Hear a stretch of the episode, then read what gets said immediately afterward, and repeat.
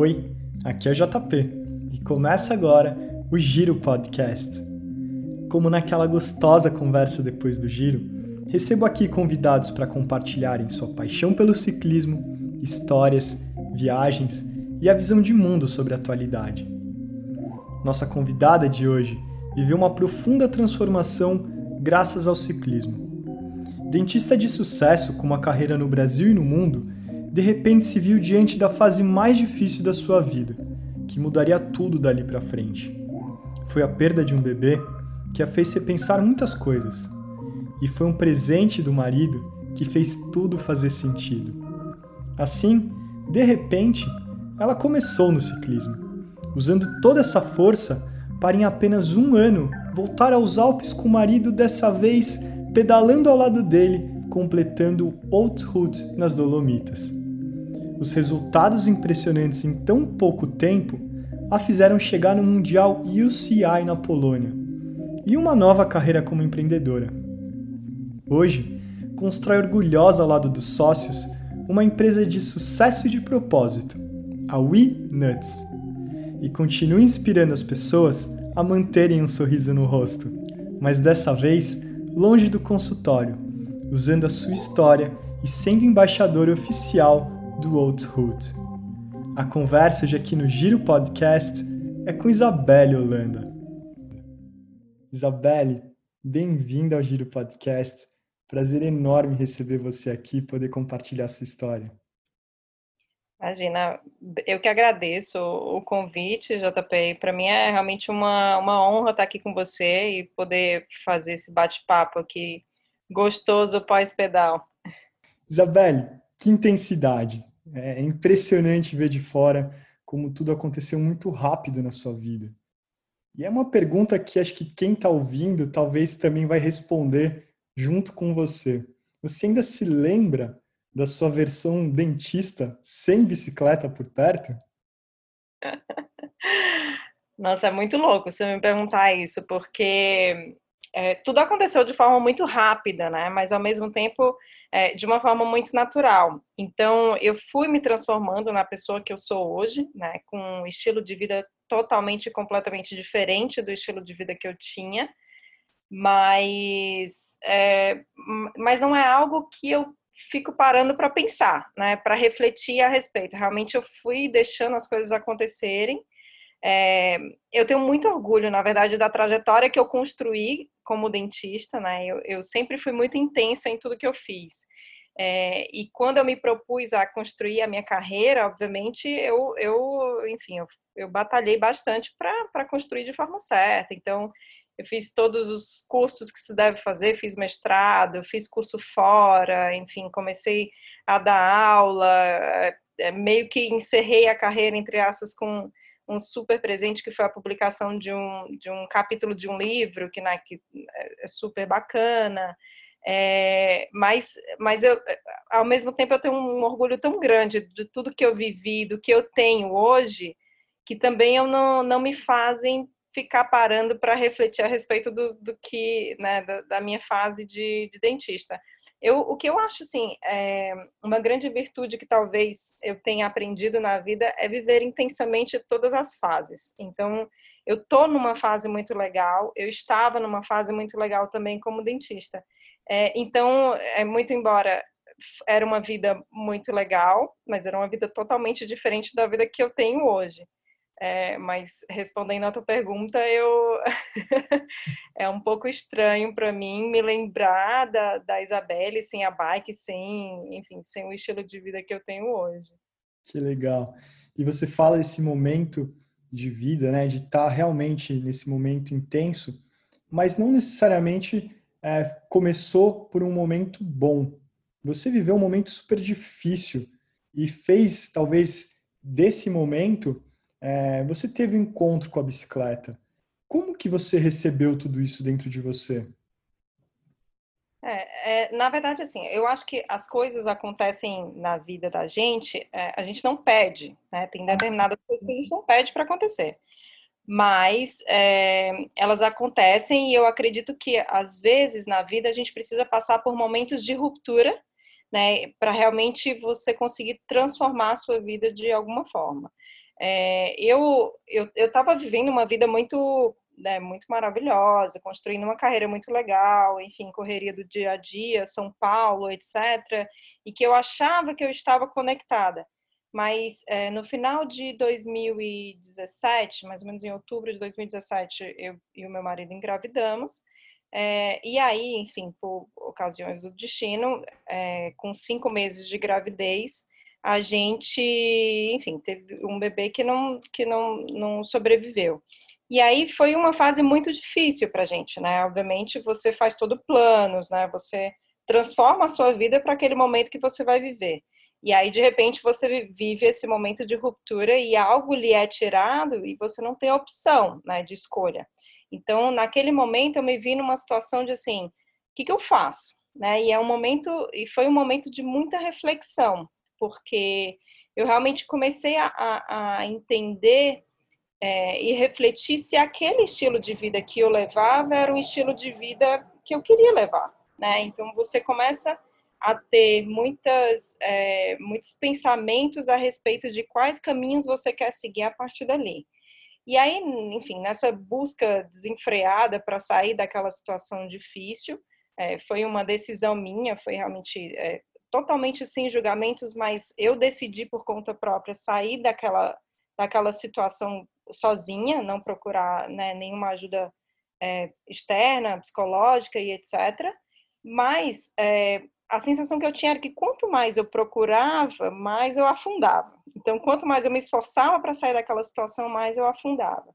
E aí, é, o meu marido, de forma muito é, muito carinhosa, ele enxergou que talvez a, a bike, né, ele, ele já pedalava há muitos anos, pedalava há mais de 15 anos, é, fazia triatlon e etc.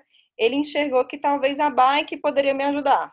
E isso é muito singelo, né, porque Imagina, você está numa, numa fase super difícil da sua vida. Você não quer. É, de repente, às vezes é até difícil você acordar de manhã. A última coisa que você quer fazer é pedalar, né? você não quer subir numa bike e, correr o risco de cair, por exemplo. Mas, mas ele, ele resolveu me dar a bike de presente. Ele falou: Olha, eu, eu acho que você deveria experimentar. Eu acho que isso pode ser bom para você. É, e aí eu, eu, eu meio que dei uma chance para ele, porque naquele momento é, eu, eu, enfim, todo, eu acho que todo mundo que entra numa, que passa por alguma situação difícil na vida, vai concordar comigo que tem um período da, dessa, dessa fase de recuperação que você entra um pouco no automático. Então você meio que, cara, deixa as coisas acontecerem, sem, sabe, sem refletir o que, que eu vou fazer da minha vida, enfim, deixa um dia após o outro. E aí, como ele estava insistindo, enfim, como eu estava vendo que ele estava sofrendo junto com o meu sofrimento, né? Eu falei, não, eu preciso dar uma chance, né? E, e aí ele, ele me deu essa bike, e no primeiro momento eu não sabia muito bem o que fazer, né? O que, que eu vou fazer com uma bike? É, mas eu, eu, eu entendi que, que se ele estava insistindo, eu, eu deveria dar uma chance. E aí tem um grupo de ciclismo aqui, na, aqui em São Paulo, que é um grupo exclusivamente para mulheres. E ele começou a falar desse grupo, que se chama Lulu Five, e ele falou, é, você devia marcar uma aula, você devia marcar uma aula, e etc. E eu, não, beleza, vou marcar, e fiquei enrolando, enrolando, é, e aí até que chegou um ponto que ele foi lá e marcou, entrou em contato com a Gisele e falou, Gi, vamos, a minha esposa está querendo começar a pedalar e, e vamos marcar uma aula para ela. E aí, é, enfim, ele marcou a aula, eu fui meio que obrigada, eu lembro muito, assim, de, foi um momento marcante na minha vida, o dia da bendita aula, porque eu saí de casa chorando, tipo, não quero fazer isso, não quero. Mas, cara, ele, ele, sabe assim, ele já tinha se esforçado tanto, né? Tinha comprado a bike, tinha ligado para ela, tinha comprado todos os acessórios. E, putz, não era justo, né? Eu, eu simplesmente não fazer. Eu tinha duas opções naquele momento, né? Ou eu continuava naquela situação que eu estava, naquela fase difícil, ou eu, eu, eu, tentava sair, né? E aí é, foi uma decisão muito acertada, né? Hoje eu vejo Eu, eu decidi encarar e, e tentar sair realmente é, daquela zona de conforto. E foi assim que começou a minha, a minha história com, com o ciclismo há pouquíssimo tempo atrás. E, óbvio, além da, da generosidade dele, da troca de vocês, e entender esse gesto dele, e abraçar e encarar essa primeira aventura, o que, que te fez ficar naquele treino? Onde você enxergou que ali podia ter alguma coisa? Ou não sendo nada romântico, o primeiro treino foi doído, doeu, não, não rendeu, você achou que aquilo precisava de uma segunda chance? Como que foi até a jornada de você encontrar algo que te pegou na bike mesmo? É, eu, eu, eu realmente não, eu nunca romantizo esse momento, porque é, todo mundo que começa a pedalar, e principalmente para mulher, isso é um negócio mais difícil, é um negócio assim assustador, né? Eu, eu tinha medo, eu acho que durante o primeiro mês inteiro, eu tinha medo todas as vezes que eu subia na bike. Eu tinha medo de cair, eu tinha medo de colocar a sapatilha, eu tinha medo de fazer a curva, eu tinha medo de frear. Então, é, aquilo realmente foi muito desafiador e não foi um processo. É, não posso chegar para você e dizer que foi um processo prazeroso, né? O primeiro mês de, de experiência com a bike. Mas é, aquela situação de. É, eu, eu comecei a enxergar e comecei a sentir que a, tinha alguma coisa me motivando a acordar todo dia mais cedo, tinha alguma coisa me motivando a ir lá olhar no grupo do WhatsApp e, e conversar com as meninas. É, obviamente tem uma questão de autoestima, meu corpo começou a mudar um pouco, né? Porque é, na gravidez eu engordei, sei lá, 8 quilos, e aí depois você entra numa luta desesperada para perder tudo isso. É, e além de, da questão da autoestima super baixa, você também tem a questão de não confiar muito no, né, em você, você está realmente abalado. É, então, você meio que começa num processo é, complicado, realmente, em termos de, de, de, autoestima. E aí, aquilo eu comecei a perceber que o, o ciclismo, as meninas, o acordar cedo, é, aquilo estava me motivando. Então, eu falei: não, eu, eu preciso continuar fazendo isso, de alguma forma, isso está me ajudando. É, e aí eu comecei a sentir muito prazer no acordar cedo, no ver o sol nascer. Eu comecei a, a valorizar muito cada momento. Eu comecei a achar aquilo tudo muito especial.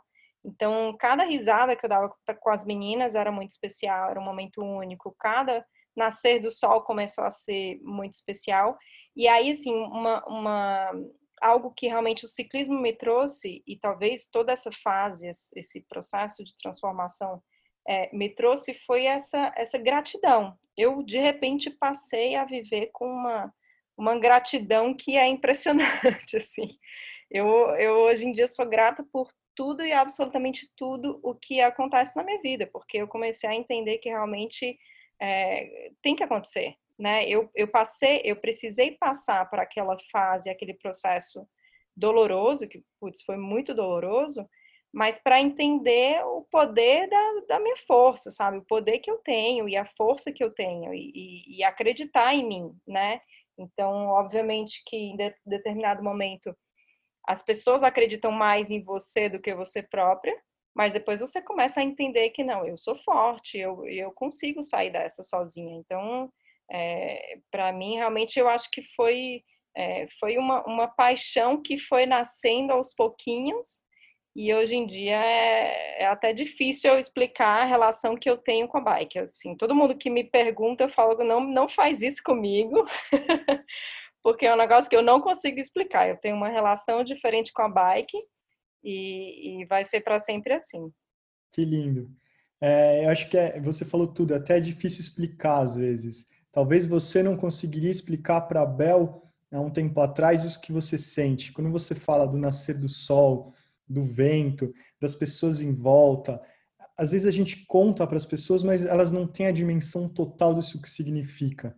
Talvez só vivendo na pele mesmo para entender e para ter suas próprias conclusões. Bel, não, completamente. É, e na verdade, assim, eu já vivi o outro lado, né? Porque eu já acompanhei o meu marido na época que ele pedalava e eu não pedalava, eu existia muita cobrança, né, de mim com ele, de poxa, como que você passa um sábado cinco horas pedalando quando a gente poderia estar junto, né? E, e enfim, existia muita cobrança porque não, eu, eu realmente não consigo julgar as pessoas que não pedalam. É, não tem como elas entenderem, compreenderem o que que, né? O que que a, as experiências que a bike traz, né? Não é só, é, eu não enxergo o, o ciclismo, a bike como um esporte. Eu realmente enxergo o ciclismo como um estilo de vida. Então, quando eu saio para ir pedalar num, num, sábado, eu tô, na verdade, é o meu programa. É um programa que eu estou fazendo num sábado de manhã, né? Tem gente que vai para a praia, tem gente que vai para o shopping. Eu vou pedalar. Então, eu acho que realmente é, é o tipo, é, é, ele é muito mais uma experiência, né? Na minha cabeça, na minha visão, é muito mais uma experiência do que propriamente dito um, um esporte, pelo menos para mim, né? Excelente. E as coisas na sua vida aconteceram numa velocidade super grande, né? E de repente você vê o ciclismo como talvez um catalisador disso tudo. Do momento que você estava vivendo, dessa busca por encontrar algo que te fizesse sentido também. E como que foi para você, aí fora da bicicleta, acompanhar o Davi nos Alpes, nas provas e, e, e entendendo isso de um outro ponto de vista, antes de entender tudo isso que você está falando? É, é, a, a, a, gente, na verdade, assim, em, em, no comecinho de 2018, o Davi é, me mandou, eu lembro muito, ele mandou um e-mail é, falando assim, amor, você quer viajar comigo para o interior da França? Você vai conhecer várias cidadezinhas lindas e tal, e vamos, vai ser em agosto e tal. Falei, nossa, que demais, né? A gente vai viajar, viajar de férias. Só que agora é né, papo de ciclista, né? Porque na verdade. Três, tinha a terceira na história, era a bicicleta. É, esse detalhe ele, ele oculta. é, mas é, ele nada mais estava indo é, para uma prova que se chamou de Route, né? Que era a, a versão dos Alpes e era a versão de sete dias. E a prova, ela, ela leva você, né? Eles vão pedalando de uma cidade para outra no decorrer dos sete dias. E nesse ano começava em Megève e terminava em Nice. É, e, bom, eu já ia de qualquer jeito e tal, e na época que eu recebi o e-mail dele, eu nem praticamente nem pedalava, então, beleza, vou acompanhar a prova e, e, e vamos viajar. Mas aí, com o decorrer do tempo, né, eu já comecei a pedalar, e na época eu já estava com uns cinco meses de, de pedal, eu entendi que aquilo poderia ser uma oportunidade para mim, né? Então, assim, já estava apaixonada pela bike, já queria levar a bike para tudo quanto era lugar. E aí eu falei, cara, quer saber? Eu vou alugar uma bike. Eu vou nessa viagem, ele vai fazer a prova e eu vou alugar uma bike e, e vou, vou, explorar, né? Vou estar tá na Europa e tal, vou explorar. E aí eu bati um papo com o Giba, que na época era o treinador do, do, do Davi, e eu falei, Giba, me ajuda. O que que eu, enfim, quais são os lugares que eu posso ir? O que que eu, aonde eu pro, posso procurar? Ele me apresentou o Strava. Olha, dá uma olhada no, no aplicativo do Strava e tal, que para mim era tudo muito novidade. E me orientou ali, aluguei a bike e tal. Falei, vamos. Aluguei um carro. E aí o que que eu fazia, né? A gente ia, eu esperava a largada da prova acompanhava a largada, ia pedalando, subia ali uma ou duas montanhas no dia voltava, pegava o carro e ia para a próxima cidade encontrar com eles. Então, eu passei a fazer isso durante os, sete próximos dias, né? Até descobrir que de repente eu poderia explorar outros lugares, enfim, subir o Alpe d'Huez e tal. E, e, aí eu fiz uma daquilo uma experiência que para mim hoje é, foi uma das melhores experiências da minha vida, assim, porque foi um momento, você imagina, né? Eu estava há seis meses depois de tudo que eu tinha passado, mas eu estava numa fase completamente diferente. Eu estava radiante, né, feliz pra caramba de estar ali num lugar sozinha, refletindo pra caramba, mas assim, experimentando coisas incríveis, é, acompanhando o Davi numa, né, num negócio super legal que ele estava fazendo também. Então, é, aquela experiência realmente me marcou muito. Então, foi, foi a gente viveu um, um, um negócio como casal e eu vivi como pessoa é, ali muito especial. Eu acho que aquele momento foi é, um pouco de, de, Eu acho que eu, eu meio que fechei um, um ciclo, porque foi um processo de transformação que foi começando aos poucos e meio que naturalmente, genuinamente, e ali eu comecei a entender que, putz, realmente eu estou num processo de transformação. Ali eu comecei a, a começou a cair a minha ficha de que putz, eu sou uma pessoa diferente, eu estou me tornando uma pessoa diferente e eu estou gostando do que, né, da pessoa que eu estou me tornando. Então, é, realmente eu, eu eu aproveitei ao máximo aquilo lá e, e realmente é, foi é, um, é, uma viagem que eu nunca vou esquecer. E aí, a partir dali, é, eu, vi, eu comecei a viver uma, uma relação romântica com o Otirut, né? Porque o, o Otirut, ele realmente ele me permitiu, mesmo que, que de forma é, não natural, que eu vivesse, vivesse aquilo, aquele momento.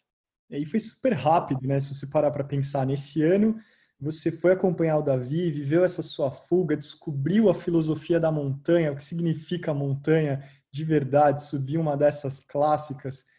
E no ano seguinte você já voltava para a Europa para fazer um outro route nas Dolomitas.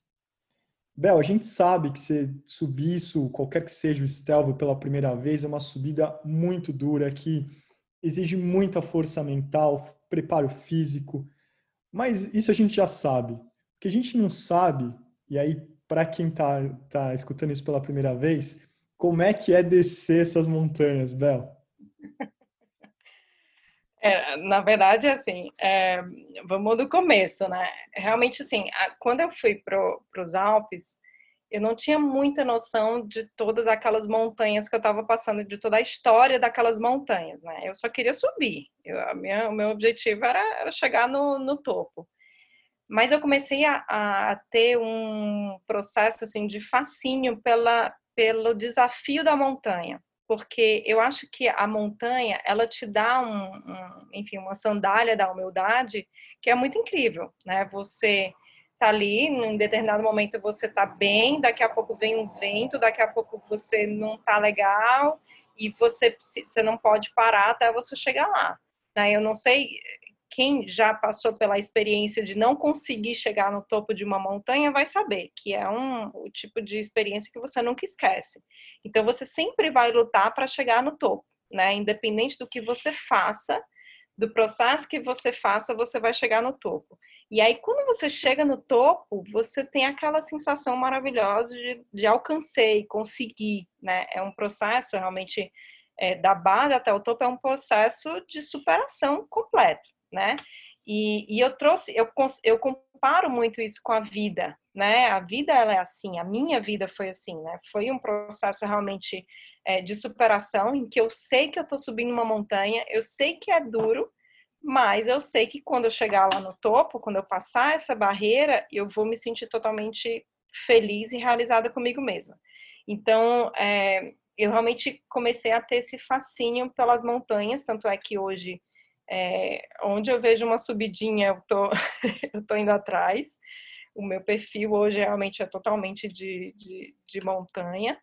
É, e aí, depois dos Alpes, eu coloquei na minha cabeça que eu falei, eu, eu, eu acho que eu quero participar disso, eu acho que eu quero fazer isso. É, eu nunca é, eu nunca acelerei o processo de, de aprendizado. Então, o Davi fez o Otirut Alpes, que são sete dias, né?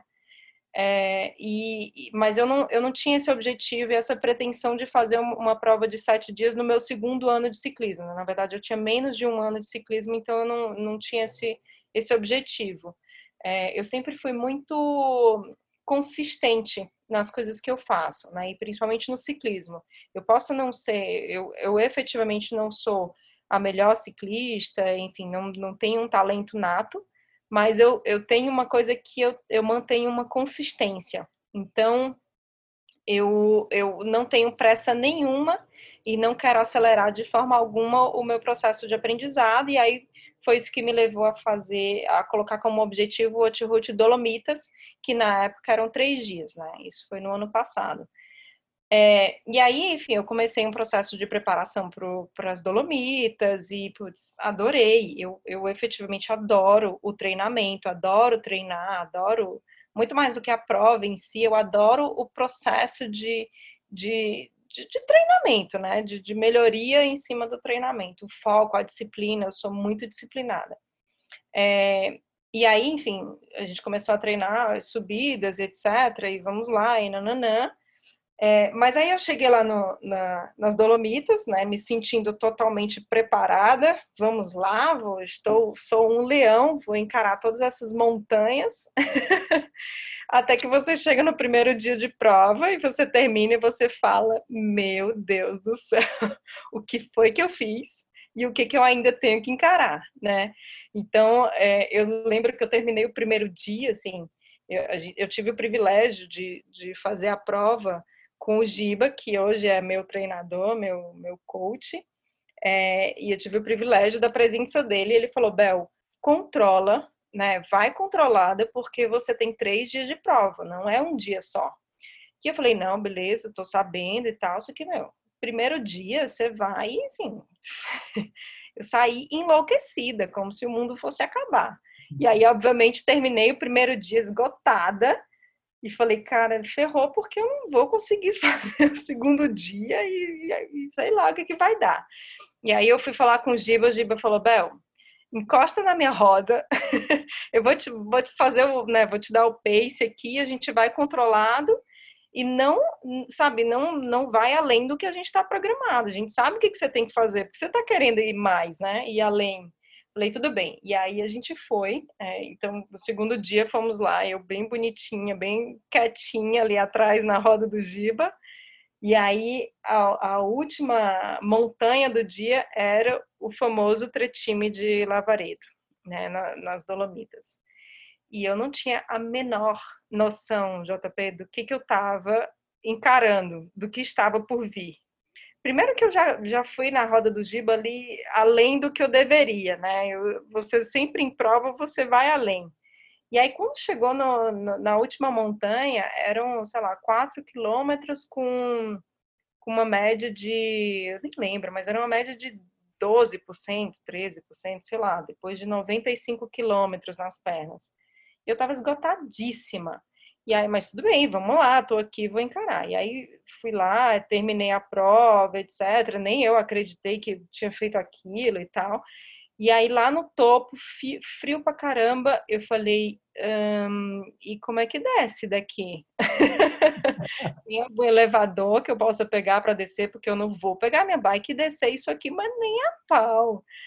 E aí eu falei, gente, agora, e agora? Assim, já nem mal sentia minhas pernas frio, nevando, a neve derretendo e, e enfim, quando a gente treina muitas vezes para subir montanha, você você treina para subir, né? Você não treina muitas vezes para descer.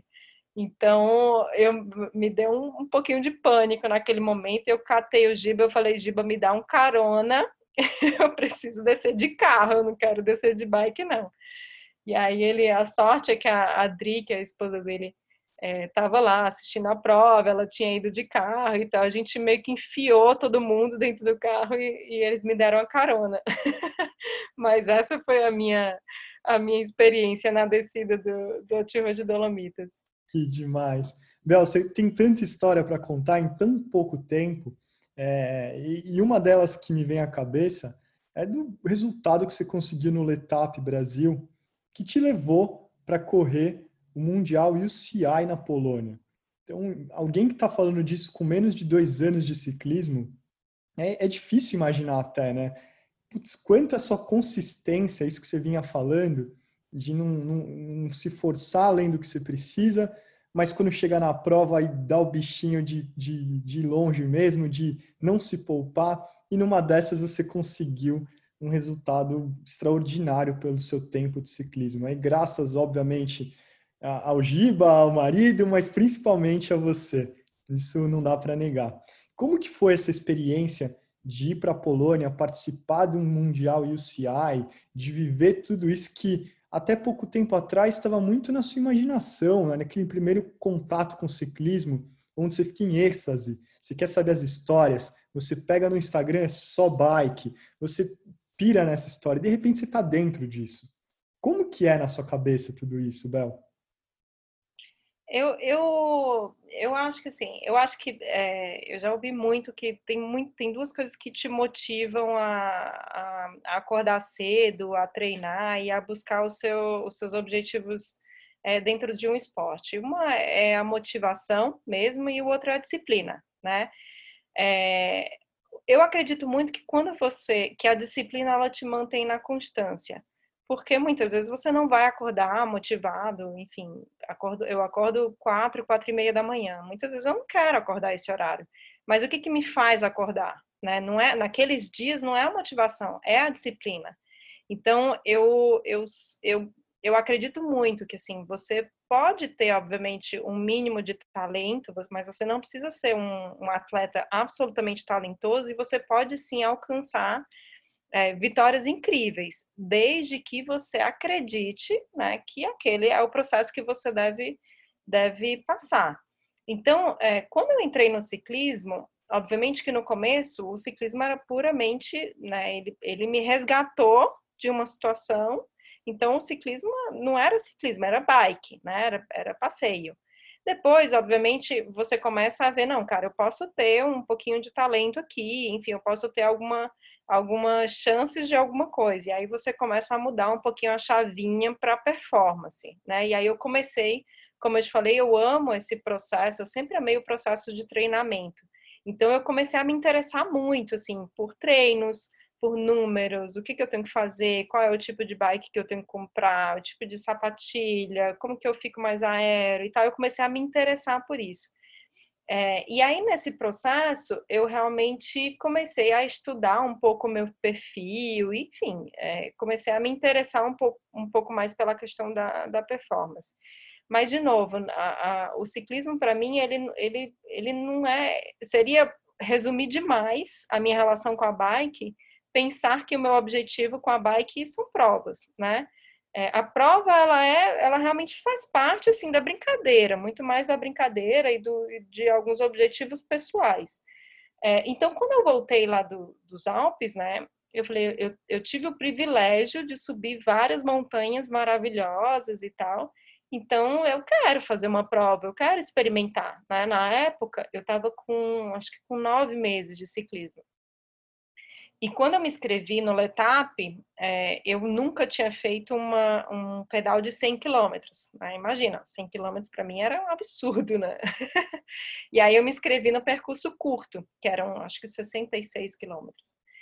É, e aí fui lá, fiz a prova e tal, e para minha surpresa, eu realmente é, é, me preparei para fazer aquela prova, fiz é, reconhecimento, é, enfim, realmente foi muito especial para mim, porque um dos lugares que eu fugia na época que eu não estava legal, que eu não estava bem, era o Pico do Itapeva, em Campos.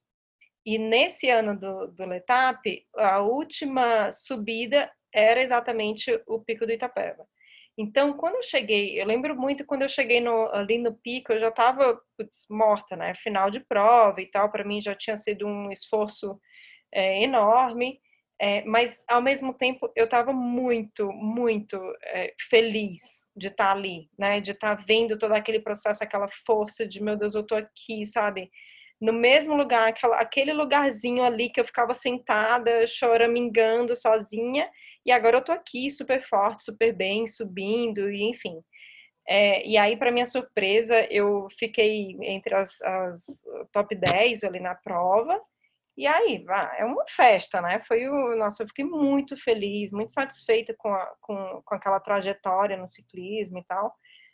É, e aí comecei então com o próximo objetivo que seria realmente a prova classificatória para o Mundial, né? Que era o, o, o do Rio, no Rio de Janeiro. E aí comecei esse processo de preparação para essa prova, é, que seria no ano seguinte. E eu, se tem uma coisa que eu coloquei como objetivo naquele ano, era essa prova do mundial, essa classificação para o mundial. Né? Assim, eu tinha na minha cabeça, eu, eu, faço, eu faço poucas provas, mas as provas que eu faço, eu tento me preparar bem, né? Eu não, eu não, eu não gosto de sofrer. então eu tento me preparar bem para determinadas provas. E aí é, eu me preparei bastante, mas quando eu cheguei lá na prova, eu não tinha certeza se eu ia conseguir me classificar. realmente não era uma, eu não tinha grandes chances de classificação porque a minha a minha a minha minha categoria era a categoria de 19 a 35, então era uma categoria extensa. E na minha categoria tinha somente assim, Nadine, Tota, acho que a Érica da Lulu Five. Então, putz, cara, as chances vão diminuindo muito, né? Mas eu falei, gente, olha, eu, eu, eu tô aqui, eu vim preparada e eu vou lutar até o fim, né? Eu, estão me dando a oportunidade de fazer uma prova e eu vou realmente batalhar com tudo que eu tiver. Se não der certo, não deu, mas eu, eu quero ter essa satisfação de, assim, dei o meu melhor, né? Eu, eu gosto muito disso, assim, de, é, de enxergar é, esse processo de que você deu o seu melhor, né? E, e, isso me satisfaz muito mais do que qualquer outra coisa. Não é um tempo, não é uma, não é ser melhor do que determinada pessoa, mas o meu processo comigo mesma de eu dei o meu melhor. E, e aí, meu, a, pro... a prova foi, assim, é, crisis mode do começo ao fim.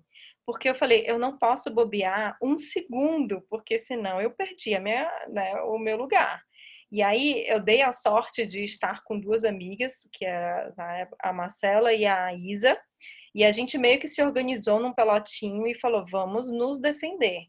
Engraçado que nós, nós três estávamos na mesma categoria, né? então nós éramos, entre aspas, concorrentes, né? Mas a gente falou, algum, alguém daqui vai se classificar, então que seja uma de nós. Então a gente se ajudou, enfim, uma fez roda para outra. Teve alguns episódios muito legais de, de é, vir meninas tentando ultrapassar a gente, a gente estrategicamente conseguiu né, minar as meninas. Então, assim, foi uma prova que me deu muito orgulho, exatamente tanto pelo lado da, da batalha, eu batalhei muito para aquilo, como pelo lado da estratégia. Eu gosto muito do ciclismo pelo lado estratégico. Então, assim, o ciclismo, você sabe, não é, não é só quem sabe andar de bike, é quem tem técnica, é quem tem, quem entende a hora de ficar na roda, a hora de puxar, a hora de se economizar. Então, eu tenho esse fascínio pelo ciclismo pelo lado estratégico também. Então, a gente foi muito estratégica. É, eu quase, foi por pouco realmente que eu, que eu perdi a vaga por um errinho de estratégia no final da prova, que eu não quis parar para abastecer minha garrafinha, que, que enfim, a minha caramanhola, para não perder o pelote. mas eu não calculei certo e o próximo ponto de, de abastecimento estava muito longe, então eu quase quebrei por uma desidratação. Mas, enfim, mas eh, eu batalhei até o fim e deu certo, e, e no fim eu consegui classificar e eu tenho um super orgulho assim de, de ter classificado é, eh, para o mundial e, e foi muito legal, foi uma experiência muito legal. Que legal, Bel. Você fala com uma maturidade tão grande, né, da estratégia, de tudo que envolve, você colocar isso em prática em tão pouco tempo, eu acho que é uma grande inspiração. Não importa se quem está ouvindo é alguém que está no momento um pouco mais difícil ou se está no momento que está voando na bike, esse seu interesse por realmente fundo, trazer a filosofia da montanha, entender da estratégia, se colocar à prova, saber que as coisas têm um de determinado momento, dá para ver assim, uma maturidade muito grande em tão pouco tempo. E é incrível ouvir essa história. E aí já pego o gancho para a próxima pergunta. Com todos esses aprendizados, esse seu perfil de, de ir a fundo, de entender sobre equipamentos, onde dá para ser mais aéreo, o que, que você precisa para aquilo, também acabou te levando para um outro caminho profissional a WeNuts nasceu basicamente nessa época. Como que foi tudo isso? É, a, a WeNuts, ela é assim, ela é fruto de todo esse meu processo de transformação, né? É, a WeNuts é a minha empresa, né, hoje de alimentação saudável, é, e, e, junto com esse processo de, enfim, de estudo, de entendimento da bike, daquele mundo da bike, eu comecei a me interessar também por uma questão de alimentação, né, do que que eu estava é, colocando para dentro do meu organismo, etc. Eu não posso dizer que eu que eu sempre me alimentei errado, né? Eu sempre tentei me alimentar de forma equilibrada, mas eu achava que eu me alimentava bem, né? Mas eu não, não tinha uma maturidade que hoje eu tenho de, por exemplo, entender um rótulo, de entender os ingredientes que estão ali. Eu ia simplesmente na, na seção de saudáveis ali do supermercado e, e, e pegava o que estava lá, né? Eu não tinha realmente essa, esse olhar mais crítico de olhar se o que tem ali é industrializado, se realmente é o que, o que se diz ser. Mas aí, quando eu comecei a, nesse processo de, de, pesquisar e de estudar um pouco mais sobre alimentação é, saudável, né, sobre uma alimentação mais plant-based, alguma coisa mais é, de performance, relacionada ao performance, eu comecei a entender que, de repente, ali poderia surgir um, um, uma oportunidade, né, de, de talvez de business. E isso, na verdade, é, não era algo que estava na minha cabeça, obviamente, porque eu estava trilhando né, a minha carreira como dentista, então não tinha nem por que pensar naquilo. Mas conversando um pouco mais a fundo com uma, com uma amiga, né, que hoje virou sócia, é, na época ela tinha um restaurante de alimentação saudável e a gente começou a trocar muitas ideias é, com relação a isso. É, aí a gente começou a enxergar realmente um, uma oportunidade ali. E aí, coincidentemente, o Davi, né, meu marido, ele também estava muito, é, enfim, enfiado um pouquinho nessa, nessa pesquisa e ele começou a, a, a, criar algumas receitas em casa. A gente começou a criar algumas receitas em casa é, de coisas que a gente poderia levar para o pedal, porque a gente não, eu não queria muito levar o gel, enfim, aquelas coisas que você já naturalmente leva no, na bike. E eu comecei a, a, a, pesquisar algumas receitas de algumas coisas que eu poderia levar. E aí, enfim, na, ali na brincadeira, eu ainda estava na época no grupo das Lulus, e aí eu levava para as meninas provar, as meninas adoravam, o Davi levava para os amigos, enfim, aquilo foi virando meio que um, um, um burburinho ali do pedal. É, e aí, quando a gente decidiu meio que, que ali poderia ter algum tipo de oportunidade de business, a gente é, entrou numa fase que a gente chamou de Family Friends. Então, a gente meio que começou a experimentar coisas, né? Testar receitas. A gente ia para casa da Clá, da, da Clarissa, que é minha sócia, e, e, enfim, a gente cozinhava ali, fazia receitas, etc., e saía distribuindo. Ah, e aí, você gosta? Me dá um feedback, o que, que você achou? O que, que a gente pode melhorar? E etc, etc. E a gente ficou nesse processo de, de, de Family Friends, que nada mais é hoje em dia que se chama de MVP, é, durante seis meses. E, enquanto isso, eu, obviamente, né, ali na minha carreira de dentista, naturalmente. É, e aí depois, a gente, é, depois desses seis meses, a gente viu que o negócio estava 100% validado, já era, naquela época, para o tamanho que a gente tinha, já era um sucesso. Então, a gente, é, ali a gente decidiu que, que a gente ia investir, que a gente ia seguir com esse caminho, e a gente abriu a empresa, e, enfim, e efetivamente construiu a Winuts. E aí eu também é, tomei a, a, a, decisão de, de né, acabar virando a página ali da minha, da minha carreira, que eu construí tão, tão arduamente, mas por acreditar realmente que a Winuts, ela tem um, um, um, propósito por trás muito maior do que qualquer coisa, né? Ela, ela, ela já nasceu com uma história é, ali na, nela e ela tem um, um propósito que vai perdurar, né? Então, muito mais do que só uma empresa qualquer, ela tem toda uma cultura por trás, ela tem todo um propósito por trás e eu me identifiquei em absoluto com aquilo. Então, eu realmente é, me reinventei profissionalmente, eu me tirei totalmente da zona do conforto, mas, mas eu, eu, eu, tenho muito orgulho de tudo que a gente está construindo e, e, e realmente é uma coisa que eu tenho, é, essa trajetória ela me deixa muito, muito encantada, realmente. E esse momento que vocês estão vivendo é realmente um momento incrível, né? Tem um super time de embaixadores, é um mercado que só cresce. Eu acho que se após pandemia, onde as pessoas realmente têm um contato com o que come de um jeito diferente, é, principalmente eu, eu digo aqui por onde eu moro, você vê essa preocupação de não ter o industrializado é mais legal você tentar fazer até um programa, você tentar fazer o que você vai comer no pedal do dia seguinte, entendendo, se relacionando, pegando, experimentando, indo atrás do pequeno produtor, fazendo disso até um, um gesto de gentileza de levar para quem está em volta, é muito mais legal do que você pegar algo que, enfim, não tem história nenhuma por trás, como você diz, não tem propósito, e você traz isso para um mercado que, que é carente disso ainda, né, Bel?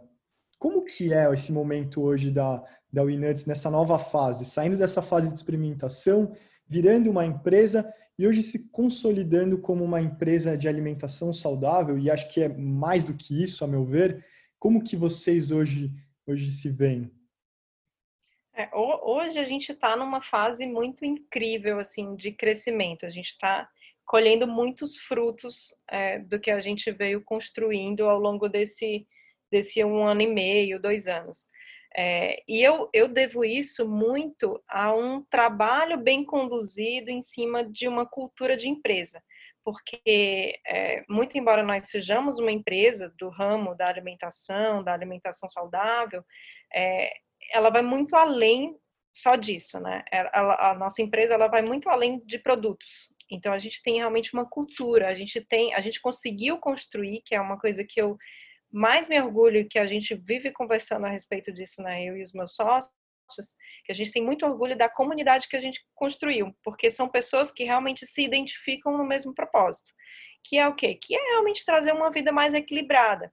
A gente nunca falou, é, muito embora seja o ramo da alimentação saudável, a gente nunca falou em dieta, nunca falou em restrição de, de alimentação, muito pelo contrário.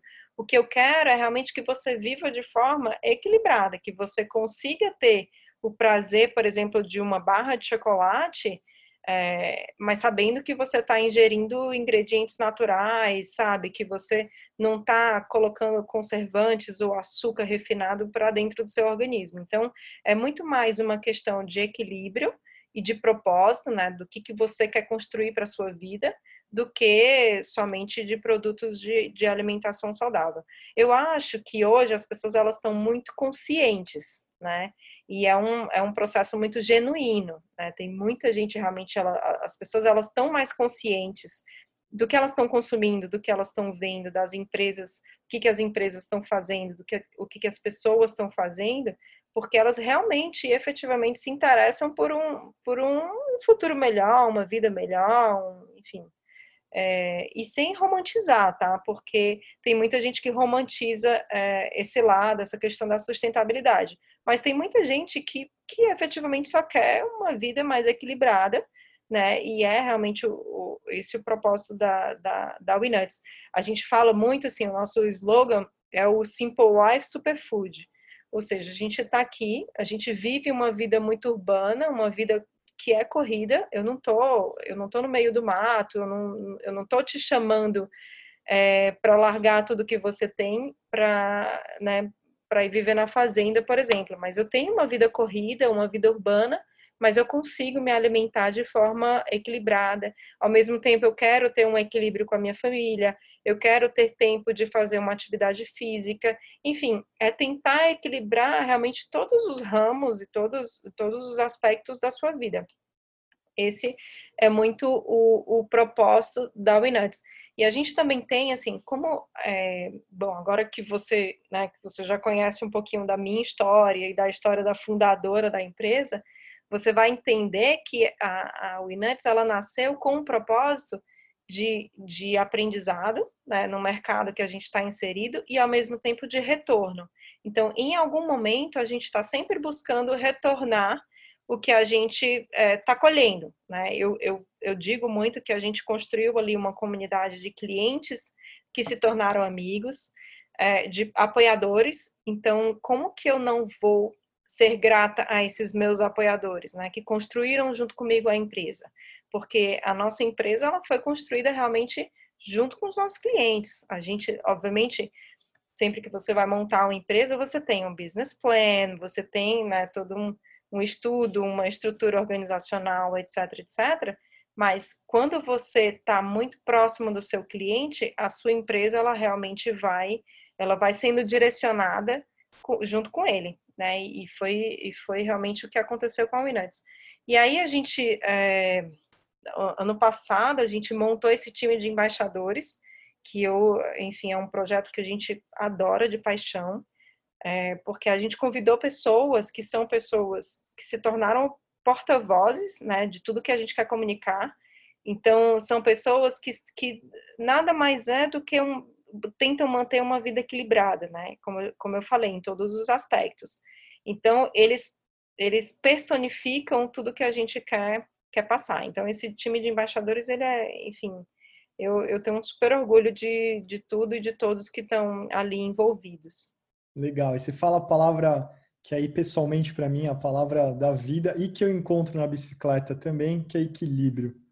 Acho que o simples fato de você estar na bicicleta exercitando o seu equilíbrio, metaforicamente algo que você traz para sua vida, seja na alimentação, seja no seu estilo de vida, no trabalho, qualquer área você consegue encontrar o equilíbrio. Às vezes pesa um pouco mais, um pouco menos, mas a grosso modo você tem uma linha de equilíbrio que te faz ir para frente. Esse é o grande, grande intuito. Bel, eu, é... eu acho, é, JP, rapidinho, que, que não existe uma um, a palavra equilíbrio ela ela é na verdade ela é pessoal né? Porque o meu equilíbrio ele pode ser diferente do seu equilíbrio. Então o que eu acho que é o maior prazer disso tudo é realmente cada um encontrar qual que é o seu equilíbrio né? O meu equilíbrio por exemplo é eu conseguir conciliar o meu pedal de manhã com o meu trabalho, com a minha família, com uma alimentação legal. Talvez o equilíbrio do, do, meu marido seja acordar cedo, trabalhar e manter uma consistência no trabalho, etc. E tá tudo certo, entendeu? Eu acho que é, essa individualidade ela tem que existir muito mais do que essa imposição que muitas vezes a sociedade coloca de que você tem que ter um estilo de vida assim, assim, assado. Eu acho que é, nesse meu processo todo de transformação e tudo isso que eu passei, é, assim como muita gente que passa também por momentos de crise, é, as pessoas começam a entender que não, não, não, você não pode ficar romantizando as coisas. Você começa a entender o que, que te faz bem, efetivamente, né? E você vai batalhar com todo, com a sua garra, é, para manter aquele, né, aquela constância na sua vida e, e para manter realmente fazer sempre mais do que te faz bem, porque a pessoa que passou por uma crise, ela, ela, enfim, ela, ela tem tanto medo às vezes de de repente voltar num processo de crise que ela se agarra com os momentos é, de felicidade, com os momentos de gratidão, né, de forma muito forte para realmente manter uma vida é, saudável, uma vida bem, uma vida equilibrada e na busca por esse seu equilíbrio, falando de você pessoalmente, queria entender aonde entra tempo ainda e equilíbrio para se tornar embaixadora do Old Hood, que foi, eu acho que, algo super simbólico na sua carreira de ciclista, e trago como carreira mesmo, não importa o tempo. Você tem um, uma longa trajetória, mesmo que em pouco tempo dentro do ciclismo. Tanto que uma marca dessa é, se associou a você para te ter, do mesmo jeito que você tem os embaixadores, você é embaixadora e porta-voz de muito mais do que uma prova, né? de, um, de um pensamento que nasce na Europa, que vai pelo mundo, em busca da montanha, em busca de muito do que você falou. Mas falando da novidade, Bel, o Route está chegando no Brasil, vai acontecer do 26 a 28 de março do ano que vem, de 2021, é, na Serra Catarinense vai ter três etapas ali entre Serra do Rio do Rastro, eleita uma das montanhas mais icônicas do ciclismo mundial pela revista Cyclists, vai ter é, Morro da Igreja em Urubici, Florianópolis, enfim, montanha que não falta, você vai poder pôr à prova todos os seus aprendizados. E o que, que você espera disso para as pessoas que estão escutando a gente? O que, que vale a pena hoje esperar essa prova, se inscrever e participar do Outroute no Brasil, Bel? Ah, para mim, na verdade, foi um presente, né, que eu recebi esse, esse entre aspas, esse título de embaixadora do, do Outroot, porque o Outroot, você imagina, como empresária, eu admiro a marca, né, eu tenho uma admiração fiel pela marca, muito além de toda a experiência que eu tive, né, que como eu te falei, eu, eu a minha relação, ela nasceu de uma relação romântica com o Outroot, né, então, eu vivenciei efetivamente o lado do, do o objetivo da prova do Otirut, É, e hoje em dia eu posso realmente ser uma porta-voz da marca, da, da marca Outroot. Então, para mim já foi um super presente e, e, um privilégio realmente ter me tornado embaixadora do, do, da marca é, mundial. E aí a novidade né, do ano, quando eu soube que a prova estava vindo na sua primeira edição aqui para o Brasil, eu fiquei realmente em êxtase quase, porque é, imagina você conseguir mostrar para as pessoas né, que estão na Europa, que estão, enfim, nos Estados Unidos e em outros lugares do mundo, que o nosso país também é um lugar muito legal para pedalar. Né? A Serra do Rio do Rastro, ela tem uma beleza exuberante e ela realmente tem, é uma, como você falou, é uma subida icônica, né? Tem a dificuldade que tem que ter e tem a beleza que tem que ter. Então, é, eu tenho excelentes expectativas para a prova aqui no Brasil. Eu tive o privilégio de receber o convite de fazer o, o, evento teste né, com, com eles no final do ano passado. Então, eu experimentei o percurso, vi como que vai ser a logística e etc. E os organizadores eles foram muito felizes é, em escolher esse percurso que combina é, a, a praia, né, que é Florianópolis, a beleza da praia, com a exuberância da, das montanhas, né, do interior na, na, nas montanhas. Então, é, muito embora seja uma questão logística um pouco mais complicada para os organizadores, para quem vai estar tá correndo a prova, é, vai ser realmente um, um, privilégio e uma, e, uma, e uma prova completa. Então, é, o, o Outroot em si, ele é realmente o que eu mais gosto no Outroot é que realmente não é só uma prova de ciclismo, né? Ele se propõe a ser realmente uma experiência e uma experiência de superação, uma experiência de uma vivência, né, com aquilo tudo. É, então, eu, eu te desafio a realmente conversar com qualquer pessoa que tenha feito um Outroot na vida e perguntar se realmente não tenha sido uma experiência que pode ter é, mudado de alguma forma a vida da pessoa eu comecei esse podcast te falando da minha experiência com o Outroot, né? E aí, enfim, todo, tudo que aconteceu e hoje é, eu consigo ser é, porta-voz e, e porta-voz fiel né, dessa prova. Então, é, eu, eu acho que vai ser muito legal. E a gente também é, tem essa, essa parceria bacana em que a WeNuts, né, a minha empresa, vai estar lá como, como patrocinadora, cuidando da Feed Station junto com a Mother. Então, a gente também está tá, é, criando coisas muito inovadoras, enfim, uma alimentação é, bem de superfood, bem, bem bacana. É, então, as expectativas são altíssimas. Incrível. E aí acho que entra uma coisa que aqui fora é algo muito comum e que a gente começa a ver no Brasil também, que nasce o orgulho do produto brasileiro. O que você faz com a, com a WeNuts é a mesma coisa do, orgulho que tem de falar, poxa, a gente tem um lugar que é incrível para pedalar no Brasil. É legal viajar, é legal conhecer outras culturas, ter esse intercâmbio de pensamento, viver as diferenças, voltar com um álbum de histórias e de, de fotos de uma montanha na Europa, mas você tem isso no país também. Então é incrível ver esse movimento da gente celebrar o que a gente tem daqui, as pessoas estão curiosas, todo mundo quer ir para ir para vivenciar e vai ser um prazer receber é, assim como a Bel, também o Giro Podcast é parceiro do Outroot no Brasil.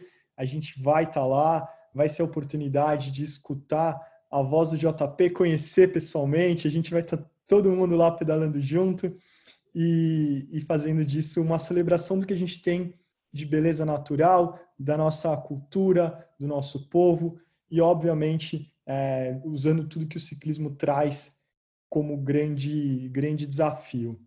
Bel, para Desculpa. além disso, é, JP, só complementando o que você está falando, é, é, uma, é uma coisa muito legal que os próprios é, organizadores, o Fernando, eles estão é, realmente, efetivamente preocupados em trazer essa comunidade para próximo da prova, né? Então eles estão é, mobilizando as pessoas locais, enfim, tudo que eles estão fazendo com a prova está muito bem alinhado com as cidades e, e, e as ações que eles estão é, promovendo realmente para trazer a comunidade local para perto, né, para ser um evento completo. E além do que a gente está criando é, esse ano, a gente criou um, um, time, um comitê aí de, de execução é, só de mulheres, é, também pensando é, no lado feminino, em trazer cada vez mais mulheres para correr a prova. E, enfim, a gente é um, é um grupo de discussão ali do que, que a gente precisa trazer, realmente pensando na individualidade feminina, né? É, enfim, a gente trazer um espaço da mulher, a gente entender qual, quais são os medos e as dificuldades. Ah, a, a, mulher normalmente ela precisa levar os filhos ou ela quer levar a família, o que, que a gente precisa criar de estrutura e nananã. É, então a gente, então realmente tem essa preocupação e é muito legal ver esse movimento, como você fala, né? Ele valoriza muito mais do que só o ciclismo em si, mas ele valoriza muitos outros aspectos que também têm que estar relacionados a, a esse tipo de atividade, né? A bike como um todo. Exatamente. Para finalizar, Bel, passando por toda essa sua história, lembrando essa Bel que quase não existe mais dentro de você, dentista, que ainda não se imagina sem a bicicleta, é, o que, que, você gostaria né, de, de deixar para as pessoas ao longo dessa sua caminhada, desse seu, desse seu breve, intenso e extremamente bem-sucedido caminho dentro desse novo momento que tem o ciclismo como grande catalisador? O que, que deixa para as pessoas que estão ouvindo a gente até agora, interessadas na sua história, pegando os nuances, as lições, o que você viveu, é, e já te agradecendo por trazer com tanta naturalidade, com tanta autenticidade, é, sem contar com grandes vantagens ou desmerecimentos, você trouxe na sua palavra o equilíbrio. Então dá para perceber que qualquer coisa que você fizer, seja a empresa, seja o ciclismo, está ancorado no equilíbrio. O que, que você traz para gente, Bel?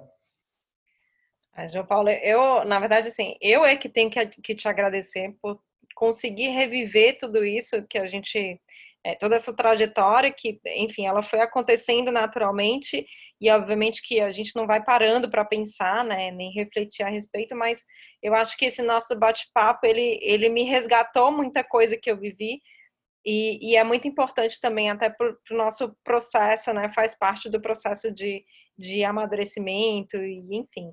E, e, eu é que tenho que te agradecer por essa oportunidade.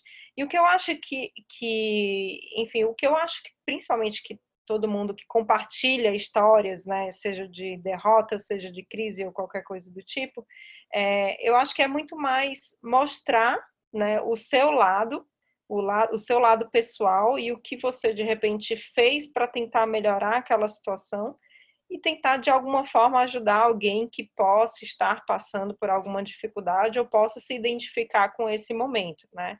O que eu deixo de palavra sempre que eu tento deixar é, é resiliência, né? Tente ser resiliente, porque a resiliência nada mais é do que a capacidade de se adaptar né, a, a determinadas situações. Então, você conseguir se adaptar ao que a vida está te dando, ela vai realmente te trazer uma maturidade para encarar né, o que você precisa encarar. Porque muitas vezes você não consegue entender o que está acontecendo naquele momento ou por que aquilo está acontecendo com você naquele momento, mas é, tudo tem um, uma razão, né? Se não tem uma razão naquele momento, você vai fazer com que tenha uma razão na, né, mais para frente.